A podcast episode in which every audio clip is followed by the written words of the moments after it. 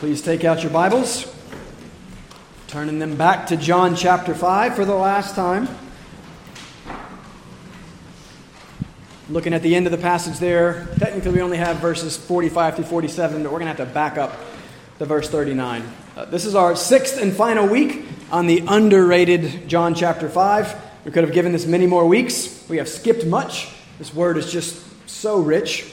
But this is a perfect way to conclude this chapter. We have been looking for weeks at the words of Jesus, and today we close with a meditation on the nature of the words of Jesus. John 5 is just this, this masterful sermon from Christ. And we opened a month and a half ago looking at the amazing healing that started and set the stage for our story. An invalid for 38 years, healed with only a word from Jesus. That's amazing. That's, that's a powerful word. That is a significant sign. And we're trying to emphasize the significance, the significance of the signs. Right? They're not the point, they point us to the point. And so this amazing thing has happened, and yet John doesn't dwell on it, and therefore we're not dwelling on it. Because the sign, as wonderful as it is, is merely the setting for the words, even more wonderful as they are. So Jesus heals, yes, but he heals to reveal. He shows, but, but now he speaks. His specific design in doing this sign is for the purpose of confronting the religious leaders and us with a clear and compelling revelation of, of who he is. I am God, I am life. Your relationship with God is dependent upon your response to me. Your, relation, your reception of life is dependent on your reception of me. Again, those are big, significant claims. And as we've been seeing, big, significant claims demand substantial support. And Jesus has been providing that for us, providing the proof by way of witness. We've looked at the witness of John, the witness of the signs, and now we close again by considering the witness of the Word, the witness of the Scriptures. As Jesus says, For it is they that bear witness about me. And so we're back to witness, the witness. Witness is a word about something, it is evidence, proof, support for the truth of that something. Witness is a word. And so, what do you do with a witness? How do you rightly respond to compelling and conclusive witness? Well, you believe it, right? And this we know is what this book is all about. This is John's very purpose in writing to us. Chapter 20, verse 31 This all is written so that you may believe that Jesus is the Christ, the Son of God, and that by believing you may have life in his name. Look over our text there in John chapter 5, uh, starting kind of in verse 38. John is a great writer. He has woven his theme masterfully throughout his work. And it's such a critically important theme, life itself, that he comes back to it again and again and again. And so we're going to come back to this again and again and again. Look at the passage. Look at the whole section, all about witness, but then also all about the response to witness, which is belief. Look at verse 38. Jesus has said, You do not believe. Verse 44, he has said, How can you believe? Verse 46, he says, If you believed, you would believe. 47, if you do not believe, how will you believe? That's a bevy of believes. Like that. Couldn't, couldn't resist. But it raises the question that we should that we considered last week. If this witness is so compelling, if Christ is so clearly good and glorious, why do so few believe? Why are some of you not believing? We know ultimately it's because of sin. John 3:19, the light has come into the world and the people loved the darkness rather than the light. Remember sin is the inward turn, it's the selfward turn, it's to be ultimately concerned with self, or in the terms of last week, sin is a concern with cool. And we, design, we defined that in terms of verse 44 seeking glory, praise, honor, affirmation, acceptance from men rather than from God. Right? Cool is not just a concern of the hipsters, but of all of us. We are all of us seeking affirmation and acceptance. Jesus' point is that you cannot ultimately seek it, both from man and from God. And it is this self concern, this concern for the glory that comes from man, this desire to be affirmed and accepted in the eyes of man that blocks belief in the clear and compelling claims of Christ. And so the question is how can this sin, how can this self concern, how can this seeking of self through the praise of men be overcome, overruled, and overturned? Well, Christ gives us the answer here. It's only by the word. That's what we're tackling this week. Verse 39, he talks about the scriptures. Last week we looked kind of at the heart there, 40 through 44, the sinful self's belief blocking, seeking glory from man. And in verse 46, Jesus comes back to the scriptures. So the outside, the scriptures, are the solution to the inside, the sinful self. The seeking of glory of man, we seek the glory of God in the scriptures. Because they are the star witness. The Scripture is the clearest, most compelling witness to Christ. The Scriptures are the means through which the Spirit works to open blind, self obsessed, cool, concerned eyes. And so Christ masterfully closes this brilliant sermon containing his majestic and confrontational claims about himself by pointing to the witness of the life giving word. The scriptures bear witness about me. And so we're talking about the word this morning. And I have been desperate to convince you of how much you need the word and to compel you to take up and to read the word. I'm not very sure how successful I've been, and that actually weighs heavily on me. Uh, Jesus says that man shall not live by bread alone, but by every word that comes from the mouth of God. Right? We eat food to live. We don't eat food, we die. That's the metaphor Jesus chooses to convey, convey to us the importance of the word. Therefore, we eat the word to live spiritually. We don't eat the word, we die. And have you been starving yourself? Are you hungry and you don't even know it? Are you struggling, sad, fearful, doubting, discouraged? What do you think about the word? And how are you using that word? Are you using that word? Because it is the thing that bears witness to the Christ in whom we find life and joy and peace. So, let's just for the next few minutes consider that life giving, Christ revealing, presence mediating, joy producing word together. Four points. First, big idea, um, put in the imperative on purpose search the scriptures for the Son. In light of what the Scripture is, here's how we should respond to it search the Scriptures. How? Well, first, how we don't. We're going to see what they do and how not to do it. Number two, how not to search the Scriptures for the Son. Point three, how to search the Scriptures for the Son. And then four, and finally, uh, the response believe in the Son of the Scriptures and live. So, John chapter 5, all about the Word. My hope and prayer is that God would just simply compel you and convince you of the goodness and beauty of His Word. That's all I want to accomplish this morning. So let's read the text and then ask God to accomplish that because I cannot accomplish it. John chapter 5, uh, I'm going to pick back up in verse 39. Verse 39 and read to the end of the chapter. But we're going to focus on verse 39 and verse 46. John 5, starting in verse 39. Pay attention. This is what God wants to say to you today. Jesus says, you search the Scriptures because you think that in them you have eternal life, and it is they that bear witness about me. Yet you refuse to come to me that you may have life. I do not receive glory from people, but I know that you do not have the love of God within you. I have come in my Father's name, and you do not receive me. If another comes in his own name, you will receive him. How can you believe when you receive glory from one another and do not seek the glory that comes from the only God? Do not think that I will accuse you to the Father. There is one who accuses you, Moses, on whom you have set your hope. For if you believed Moses, you would believe me, for he wrote of me. But if you do not believe his writings, how will you believe my words? If you would bow with me, and let's begin with a word of prayer. Father, we thank you that you have given to us the very words of eternal life. Father, we thank you that we have just heard you speak because you speak and you work through your word. Father, help us to see the great privilege that we now have uh, to hear from that word. Father, help me to see the great privilege and responsibility that I have to minister and to deliver that word. Father, I am not up to the task. I desperately need your help, and we desperately need your spirit um, to compel us to convince us of the beauty of the Christ that is found in the beautiful scriptures um, that reveal him to us.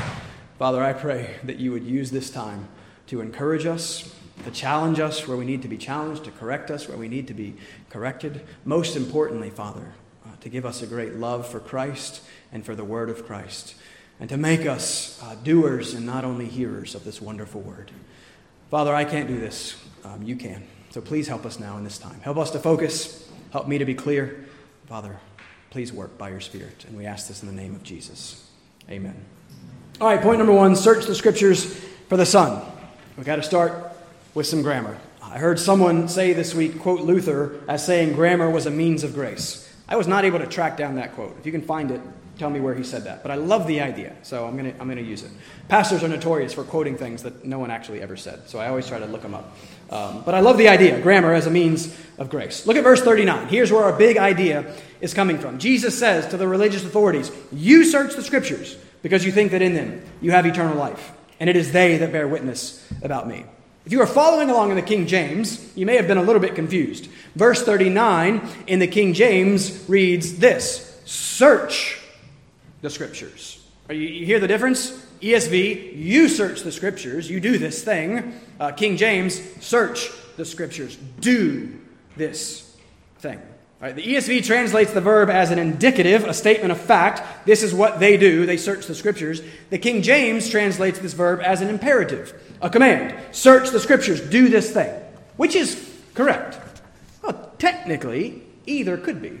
Without getting into all the details and the Greek verb endings, the word could be translated as either an indicative or an imperative. And when that's the case, uh, that means that context has to determine which way we interpret the verb. And basically, everyone recognizes that context demands this verb be the indicative. Even the New King James, which is just taking the same King James and updating the language, goes with you search the scriptures. All right, so Jesus is not commanding them to search the scriptures here. That doesn't make sense. It doesn't make sense that he would say, search the scriptures because you think that in them you have eternal life. No, he's not commending their practice, he's correcting their practice. He's saying, This is the thing that you have done and are doing. Let me redirect and correct that thing. But do note that our first point is in the imperative. I've worded it specifically as a command. I'm working on making my points more pointed. Our goal here is not only to observe and interpret the, text, but to apply the text to you and to me. And I think that points worded in the second person are a little more pointed and more helpful. You do this thing. In light of what the Scripture is and does, in light of its bearing witness to the Son, you must respond rightly to it by searching the Scriptures for the Son, by reading them in light of Him. But let's start first with the what. Let's start with the indicative. Search the Scriptures for the Son because it is they that bear witness about me. Scriptures bear witness to the Son. That's the big idea. They point to Him, He is the point of them. In the Greek, there, uh, where you read scriptures in the English, it's the word graphe, which just comes from the word grapho, which means to write. So literally, the text reads, You search the writings. We translate this as the scriptures because, you know, 1600 years ago when Jerome translated into Latin the Vulgate, he translated this as the scripturas, which is just Latin for writings. So we took that and we stuck with the name scriptures. It just literally means writings. Scripture, then, is the inspired, sacred writing that is the foundation of our faith. We read in chapter 1, paragraph 1 of the 1689 to preserve and propagate the truth better, and to establish and comfort the church with greater certainty against the corruption of the flesh and the malice of Satan and the world, the Lord put this revelation completely in writing. That's Scripture. God's revelation in writing. And pause there for a second, right? We're way too familiar with this. Don't pass over that too quickly. This was a profound realization for me years ago. God, all knowing and all wise. God, always and ever present. The great and glorious God who is life. The God whom knowing is life, and in whose presence there is fullness of joy and pleasure forevermore. This perfect God, this perfect mind, in his perfect wisdom, has given us a book. That's huge. He has given us written words. If, if that's not reason enough, right there, why you should be reading books, you know, I don't know what it is. You should be reading books. Um, you have time to read books. You, in your use of media, I know that you have time to read books. Try it. God has given us a book. That's, that's huge. God has chosen the one way to reveal himself. The way the perfect God of the universe chose to speak is a book. God works through his word. That's the big main idea. When we first meet God in the words of Genesis, in the beginning, after the fact that he is, the first thing we learn about this God is that he speaks. In the beginning, God created the heavens and the earth, and God said. God is, God speaks, and when God speaks, material reality leaps into existence. Psalm 33 6 By the word of the Lord, the heavens were made. What a word that must be then. God's speaking is our existing, which means that literally our life, our physical life, is entirely dependent on His word. And so much more than that. In Genesis 12, the Lord said to Abram. In Genesis 15, it says, The word of the Lord came to Abram. And so, what we start to see is that not only is it God's word that creates reality or physical reality, but it's, it's God's word that creates his people, our, our spiritual reality, our spiritual life. We're not only dependent upon his word for physical life, but spiritual life. This is the big idea of the beautiful vision in Ezekiel 37. Right? Ezekiel 37 comes right after the promise of the new covenant, the promise of life. Uh, Ezekiel finds himself in a valley, a valley full of dry bones. Uh, it's kind of terrifying. And God asks Ezekiel, Can these bones live? This whole thing's about life. And then God says to Ezekiel, Prophesy over these bones and say to them, O dry bones, hear the word of the Lord. And then there's, there's this sound. Bones are coming together, sinews, flesh, skin. It's a beautiful picture constructed in words. And then they breathe and they lived. All by the word of God. There's the word, and then there's life. How do we live spiritually? How are we saved? James chapter 1, verse 18. Of his own will, he brought us forth by the word of truth. Receive with meekness the implanted word which is able to save your souls. The word saves your souls. 1 Peter 1:23 You have been born again not of perishable seed but of imperishable seed through the living and abiding word of God. You know Romans 10:17 faith comes from hearing and hearing through the word of Christ. Eternal spiritual life entirely by and based upon the word of God. No word, no life. Or you should consider the gospel itself. What does the word mean? It means good news. What is news? It's an announcement, it's a report. In other words, it's words. For the gospel is the power of God for salvation. Therefore, words are the power of God for salvation. Church, words are everything. Look back at John chapter 5. Let's get to the text. Read this in light of all of that. A Little just brief intro. Let's get us in the, the mindset. We're talking about witness. We saw in verse 32. Right, another bears witness about me, Jesus says, and I know that his testimony is true. Truth is life, so pay attention to this witness then. We saw who this witness was in verse 37. The Father who sent me has himself borne witness about me. But don't miss what Jesus says next. Don't miss how he implies that the Father bears witness. He says, You haven't seen the Father, you haven't heard the Father. Verse 38, you do not have his word abiding in you. 38 is explaining what comes before it. That then means, I think, that it is the word by which we see God and hear God. We see God by the word of God. We hear God by the word of God. Words are life. Words are everything in the biblical worldview. Christianity is a logo centric worldview, a word centered faith. And that's because reality, according to Genesis, is logo centric. And that's because God is logo centric. In the beginning, God says. In the beginning was the Word, and the Word was with God, and the Word was God. Everything is created and sustained by the Word. Words are the very definition and foundation and structure and framework that are at the heart of reality. I've, I've used the illustration before. There was an old PBS show called Word World. I think it didn't make it. I think it wasn't very good. Um, but if you watch it, it's, it's kind of brilliant. All the characters and creatures are literally made out of the word. Right? You see the dog, and it's consisting of the letters dog, impressively fashioned into a cartoony, cute looking little dog. Right? So it's dog, literally made up of the word dog. That's pretty accurate to reality. That, that, that's a good example in illustrating. God speaks. We live in a worded world. He creates it and He sustains it, and He does it all by His word. And so here we're focusing on the fact that the word, words are the witness. And, you know, we're starting this because I'm just trying to emphasize and get us in the framework of how important the Word is. We, if we kept going through like a biblical theology of the Word, we'd see that glory is mediated by words, presence is mediated by words, grace is mediated by words, life is mediated by words, joy is mediated by words, communion, fellowship, relationship, mediated by words. If that's correct, I had to pull out all the stuff where we walked through that. But if that's correct, you remove the Word the communion's gone, the joy is gone, the life is gone, the grace is gone, the presence is gone, the glory is gone. Because all of those things are mediated through God's Word.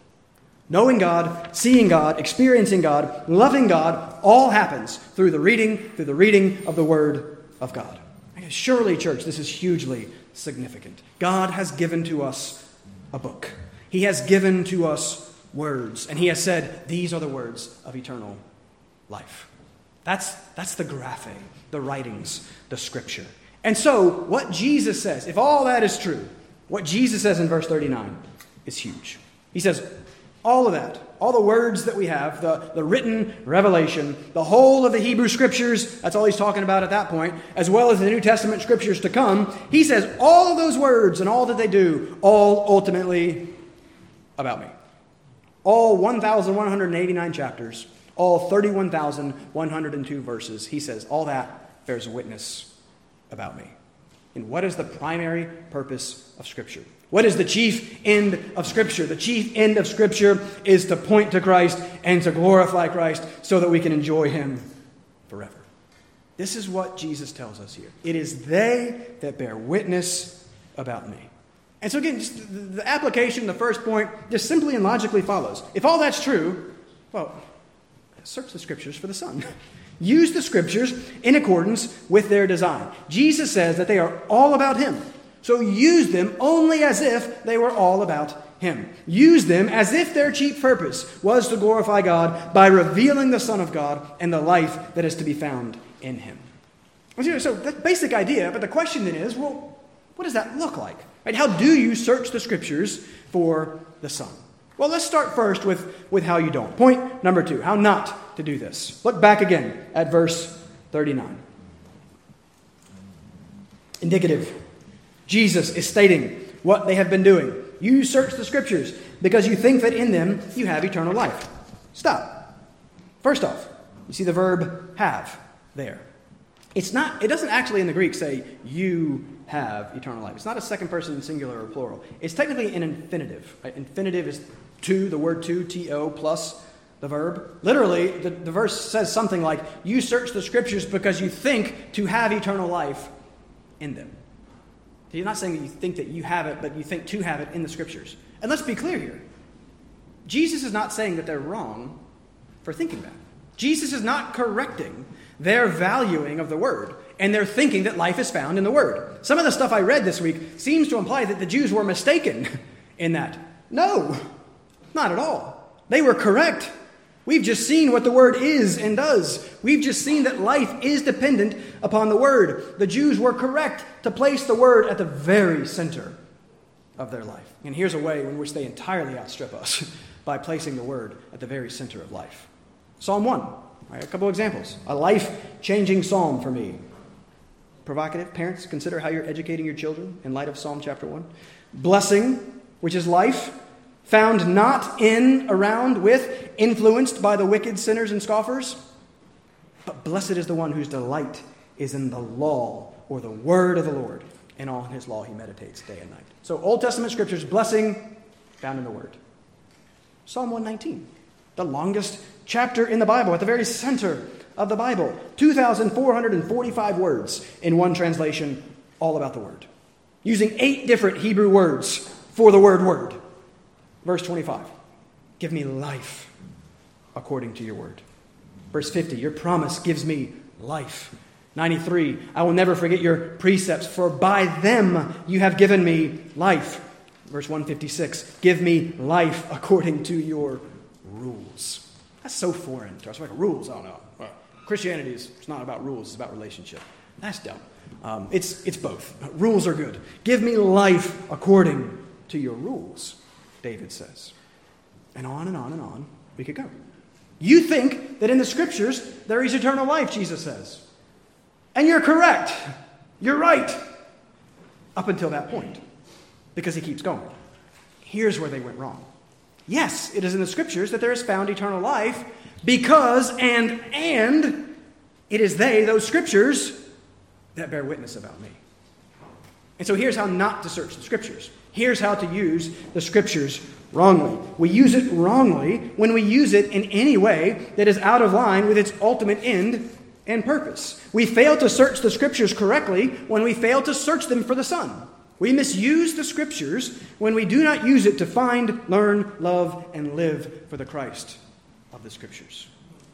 We misuse the scriptures. Keep in mind, last week, keep in mind the middle of our scripture sandwich, verses 41 through 44. We use them wrongly when we use the scriptures ultimately to seek and serve the self rather than to seek and serve Christ when we seek and serve glory for self and from man instead of glory for and from God. This can be very subtle. You're thinking, there's no way, I, I, don't, I don't do that. It's very easy to seek self and to seek your own will through the Word of God, actually, and be using the Word of God as a means ultimately only to, to seek and serve that self. This is more subtle. We are more prone to misuse the Scriptures than we would like to think. Um, I found this helpful. Uh, this, is from, this is from Dane Ortlund's new book, Deeper. This is called Deeper It's Real Change for Real Sinners. This is actually an excellent book. Um, it's about sanctification, um, and I would highly recommend it. It's a short, easy read. You should read it. Um, but I'm stealing what I'm about to say from him, and I'm telling you that I'm stealing this from him uh, very loudly and openly because there's a bit of a plague of plague, plagiarism in preaching right now. Uh, the very president of the Southern Baptist Convention got caught plagiarizing sermons, stealing the sermons. He got caught and he still has a job. It's insane. Stealing and claiming someone's work as your own is immediate disqualification from pastoral ministry. This is the job, right? Do your job. Uh, stealing sermons and passing it off as your own should mean no more ministry. Okay, so what I'm doing, I'm stealing here, and I'm telling you that I'm stealing here. I'm not passing it off as my own. I did not come up with this. But Ortlund, on page 149 of his book, he lists nine common but wrong ways to read the Bible. And I found this pretty helpful. I thought this was somewhat humorous but also helpful. Listen to these. Which one of these are you prone towards? Because I'm sure there's one of them. I found mine. Uh, number one, the wrong way to read the Bible, he talks about the warm fuzzies approach. Right? This is reading the Bible for some warm, fuzzy, subjective, mystical experience of God, whether you understand the words or not. Right? That's the, the warm fuzzies approach. Number two, I think we're a lot of us on this one. Number two is the grumpy approach. Um, this is reading the Bible from nothing more than some sort of vague, grudging sense that you're supposed to, so that God will get off your back and you won't feel guilty anymore. Um, that's the, the grumpy approach. Number three is the gold mine approach. This is randomly opening to a passage and searching for some sort of inspirational quote uh, to make you feel better. I'm just going to open this, and this is God's word uh, for me. No, no, don't do that.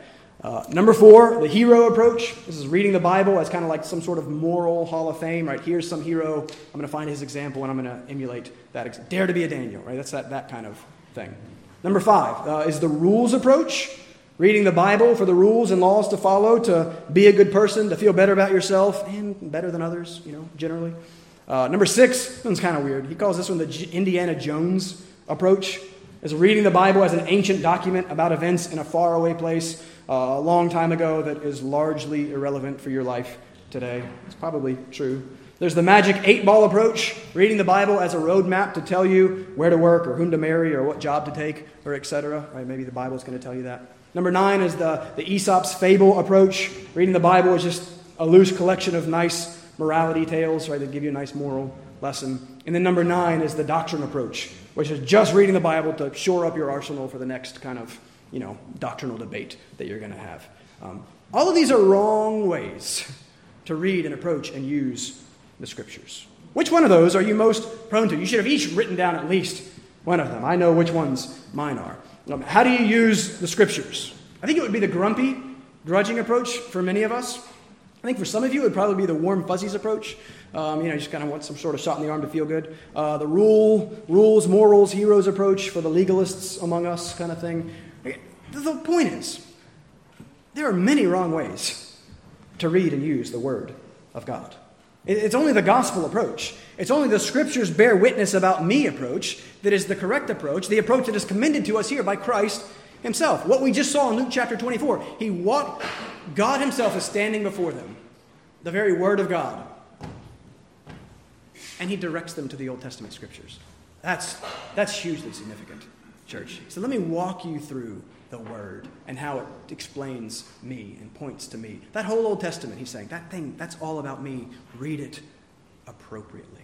Right? So don't seek first your pleasure, seek his pleasure. Don't seek your will, but his will. Don't seek self in the scriptures. That's what they were ultimately doing. And that's what's very easy for us to ultimately do. It's easier to do that than you think. Seek the Son in the scriptures. How? Point number three. Let's look quickly how to do it. Uh, jump quickly to the end of the passage. Verse 45.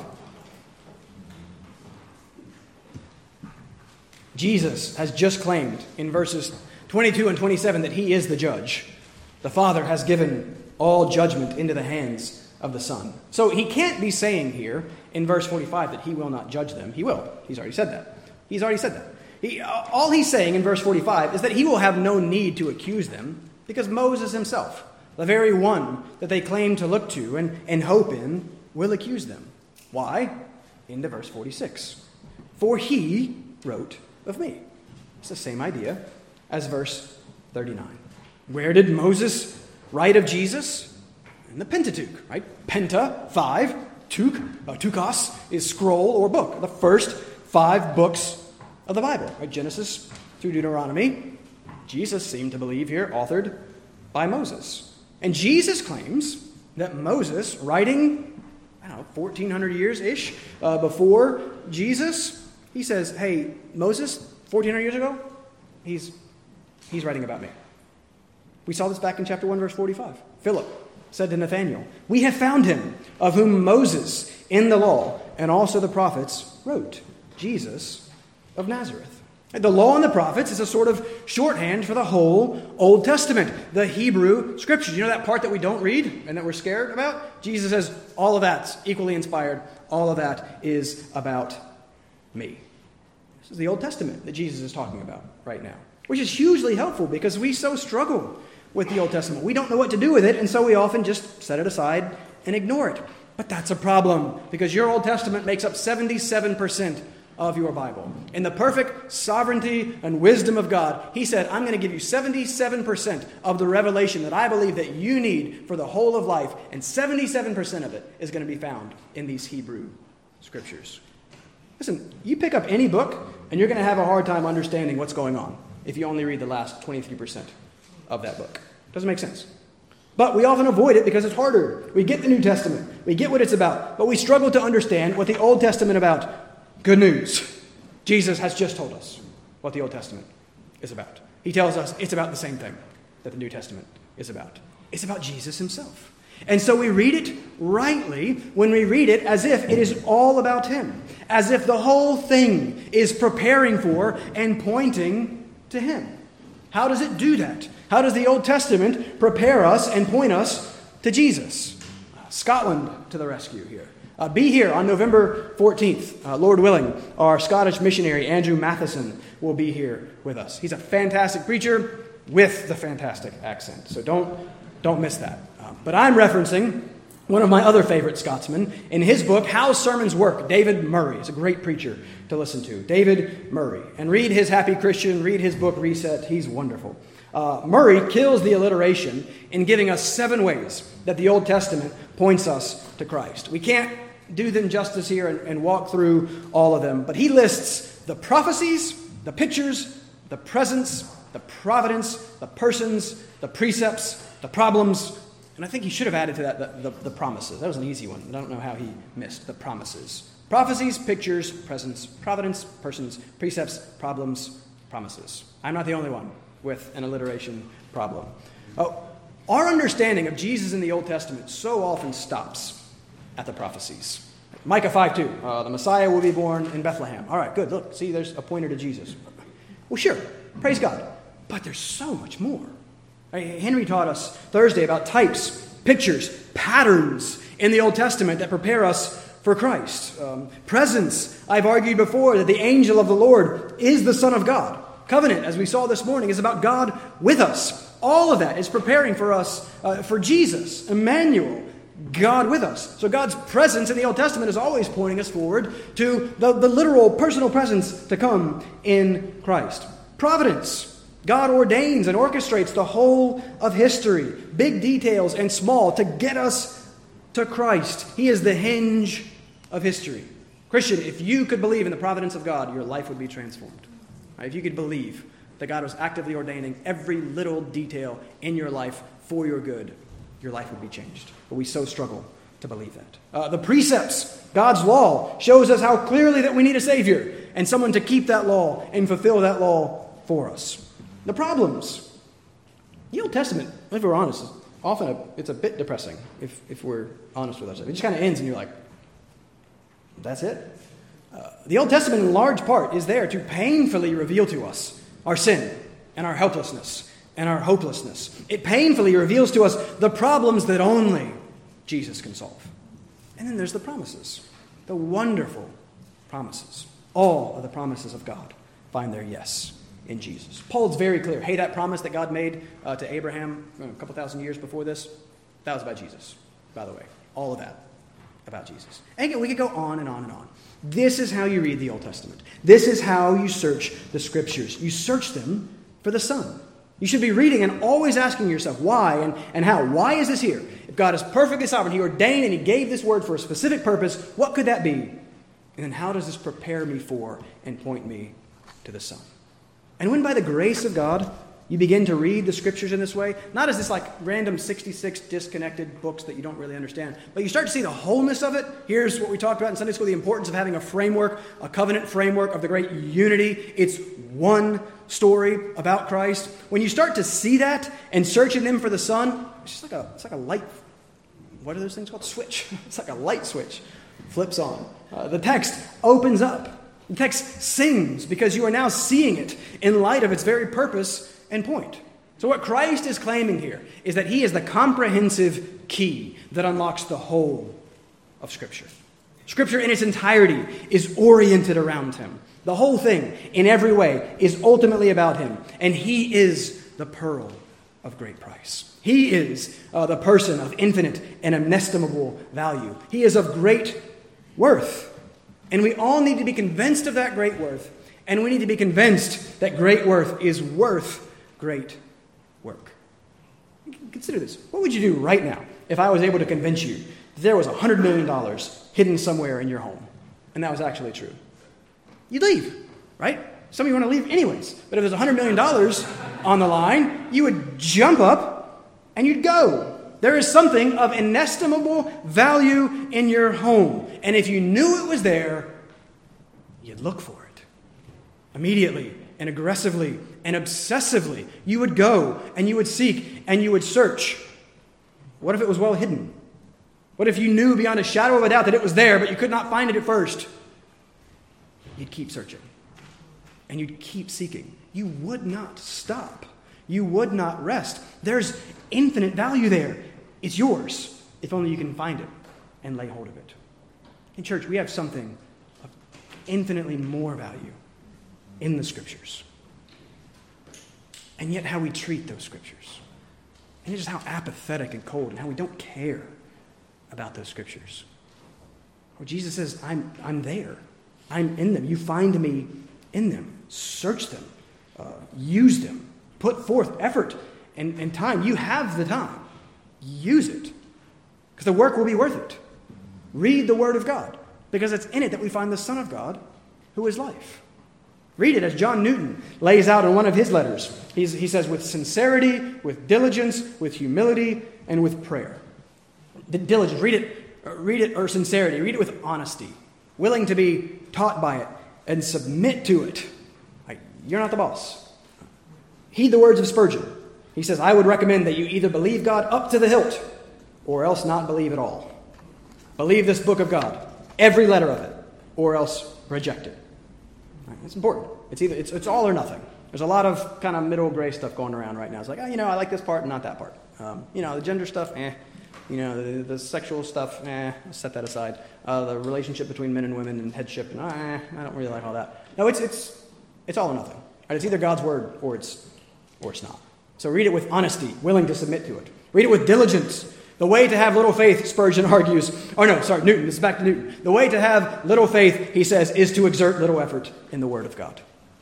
I think it's pretty good. The way to have little faith is to exert little effort in the Word of God. Give yourself to the Word with a passion and an energy that befits the infinite value of that Word. Read it with humility. Read it as a sinner seeking the one who is salvation. See yourself through the lens of God's perfect law. J.I. Packer, this is great. The index of the soundness of a man's faith in Christ is the genuineness of the self despair from which it springs. Have you yet experienced true self despair? No hope within myself. That'll drive you to the Savior. Read the scriptures with self despair, which leads to Christ dependence and Christ delight. And then he says, read, read with prayer. Again, this is our only hope. Open my eyes that I may behold wondrous things out of your law. Pray it every time before I open the scriptures, every time. Apart from you, I can do nothing, not even read and benefit from the word. So pray. Read the whole word as if it were wholly about Christ, and then put the effort and attention and time into the word as if Christ is of infinite value and only found there. Search the scriptures for the Son. And then, fourth and finally, this will be short uh, believe in the Son of the scriptures and live. Again, the Jews were not wrong in their belief in verse 39. That is in the scriptures that we find life. It is in the scriptures that we find life. But that is specifically because it is in the scriptures that we find the Son who is life. And again, we've seen this theme. The whole beginning has been all about Christ as life. And guess what? Guess what's coming? Chapter 6, verse 35. I am the bread of life. This life thing must be pretty important. Jesus has just said in 521 that it is the Son who gives life to whom he will. He's just said in verse 24, Whoever hears my word and believes him who sent me has eternal life. Life is on the line. Life is in the scriptures because the scriptures reveal and mediate the Son. The word inscripturated gives us the word incarnated. And so as we begin, believe. Believe biblically. Many think they believe because they agree with some truths about Jesus. That's not biblical belief. Biblically, faith affects the whole. If it does not affect the whole, it is not faith. Faith is a whole souled trust in the Lord. It is believing trust, trustful belief. It is hearing and heeding. It is trusting and obeying. Jesus says that in John 14. If anyone loves me, he will keep my logos, my word. So this belief is often very different from what it is believed to be. Just from our text, look at it. Verse 40, we see that belief is coming to Jesus for life. We see verse 42 that it's having the love of God within you. Verse 43, we see that it's receiving Jesus. Verse 44, we see that it's receiving glory from God, not from man. Verse 47, we see that it's believing the writings of the scriptures. Right? This belief is an entire giving of yourself over to the Lord. I am yours. You are mine. My life is yours, for you gave your life for me. I love you because you first loved me. And that's belief. And this belief, this whole souled trust in the Lord, is the only appropriate response to such convincing and compelling testimony. Jesus has lined up witness after witness and made his case. You have no reason not to believe. Lack of evidence is, is no excuse. There is abundant evidence. The only reason that you don't, verse 44, is because of your sin. It's because of your seeking of self and seeking glory from man, not seeking the glory of and from God. And you find that glory in the word of glory.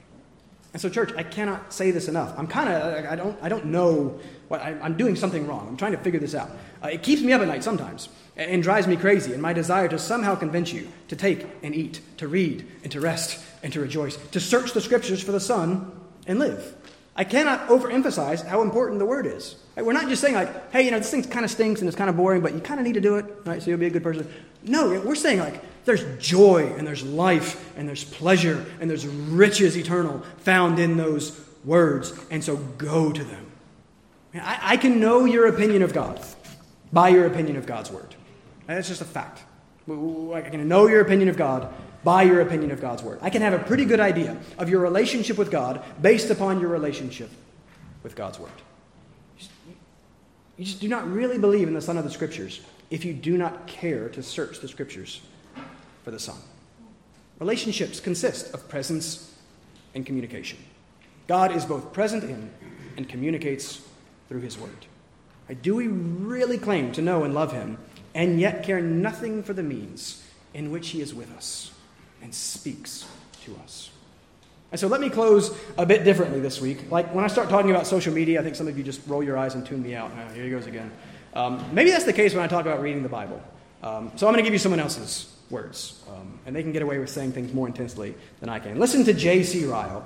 This is written over 120 years ago. Go home and Google Ryle, R Y L E, and Bible reading, and spend some time reading this whole thing. It's not that long. Uh, I would recommend you reading it. Um, but I'm going to close with this. Ryle writes this 120 years ago. You live in a world where your soul is in constant danger. Enemies around you on every side.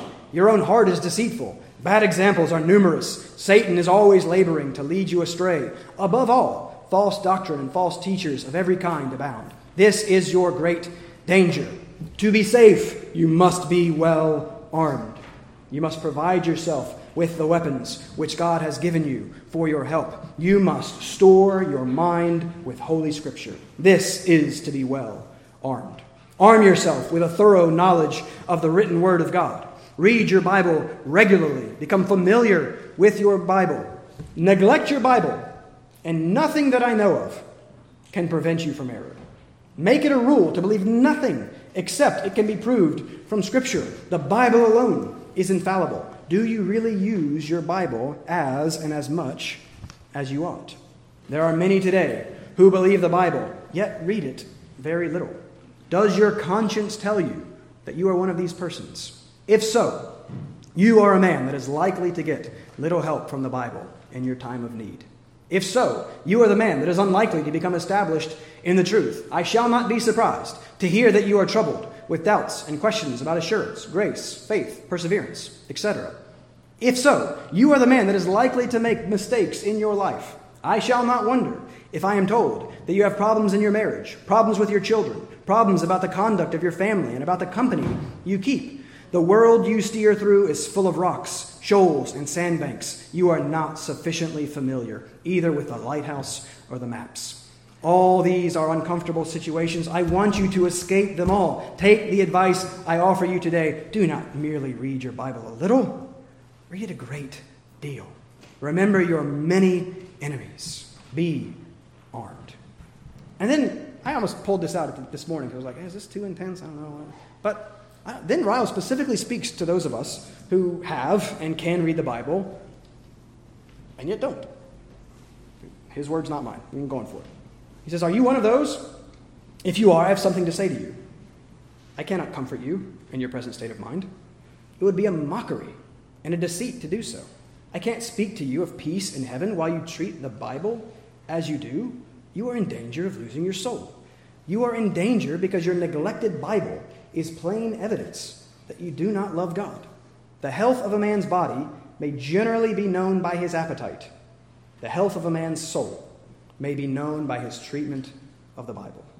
Now you are manifestly living with a serious disease. Will you not repent? The health of a man's soul may be known by his treatment of the Bible. If he's correct, some of us are in trouble. I just think we've all gotten too comfortable with laughing off like the neglect of Bible reading. Ha, you know, I started in January and I only made it to February 2nd. Ha, that's so funny. What if it's not? Like, what if we've gotten way too comfortable with the excuse that we're too busy or that this is too hard? Hey, this is serious, church. My, my, goal is, my, my, goal is not to condemn. I'm sure that's how it's coming across. Um, Ryle's goal was not to condemn, but it was to warn. What if the word is all that we've seen in this sermon? What, and so much more than that. I haven't done it near the justice that it deserves. What if the word really is where we find eternal life? And not just the experience of future eternal life, but the experience of present eternal life now? What if the word is the key to all of our problems and struggles and doubts and fears and anxieties and dis- discontentments and, and so on? what if the Word really is life, and our relationship with the Lord can be judged in large part by relationship to His Word? And yet we're totally neglecting it. Church, read. Yeah, I mean, I, I beseech you and I, and I beg you, read as if your life depended upon it. Jesus says that it does. Man shall not live by bread alone, but by every word that comes from the mouth of God.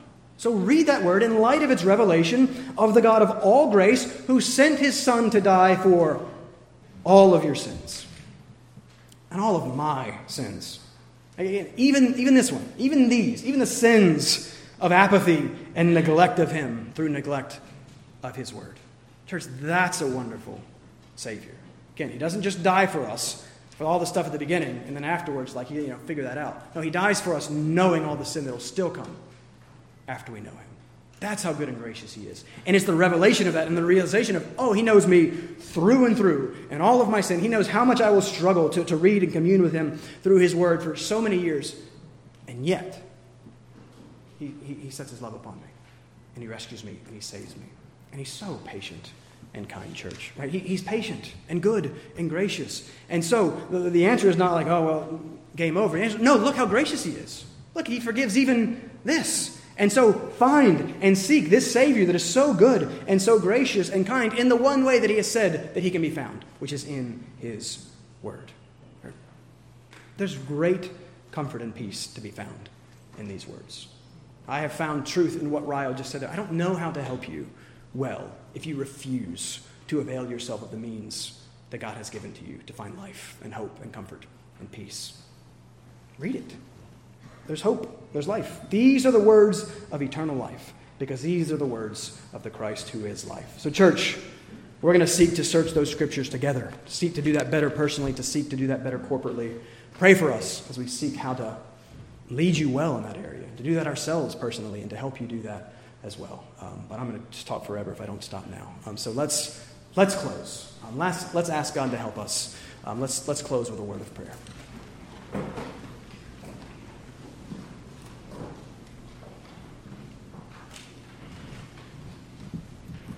Father, help us now. Father, if anything I have said is wrong or incorrect, please forgive me first. Help me to know your word well and to teach it correctly and clearly. Father, help us not to minimize how serious it is to neglect you. Father, we would all recognize the wrongness of a relationship in which we refuse to communicate or to be present uh, with the other person. Father, forgive us for how little we consider who you are and what it is to know you and what it is that you have done for us in Christ and what an infinite, precious treasure you have given to us in your word. Father, convince us of the beauty of those words and, and the beauty of the Christ that those words reveal and, and mediate to us. Father, compel us and give us the desire uh, to come to them, to seek and to search for the Son in those scriptures. Father, help Mike and I to better lead us in this area and to better uh, model this and, and, to teach this um, better. Father, I pray that we would once again be a people of the book. Father, there's just, the church is plagued by biblical illiteracy, not here, but Father, in this whole country. Father, I pray that our desire would, again, not be to, to check off some box or to not feel guilty anymore, but it would be because, oh, because you're so good and, and that's where you are, and, and we want you and we want to know you. And so, Father, help us, please. Um, use your word, um, use it better than I can use it. Uh, by your Spirit, now do your work in your hearts. Do your work in my heart that I desperately need. Um, Father, draw us all to Jesus, and do that by drawing us to the word of Jesus. Father, help us now, we pray, in, in his name. Amen.